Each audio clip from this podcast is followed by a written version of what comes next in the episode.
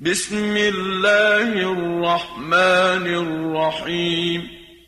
अल्लाह के नाम से शुरू जो बड़ा मेहरबान नहायत रहम वाला है إنا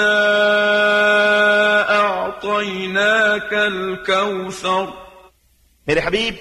यकीनन हमने आपको कौसर अता फरमाया فصل لربك وانحر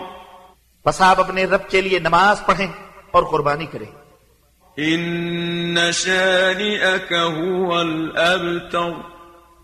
बिलाशुबह आपका दुश्मन ही जड़कटा है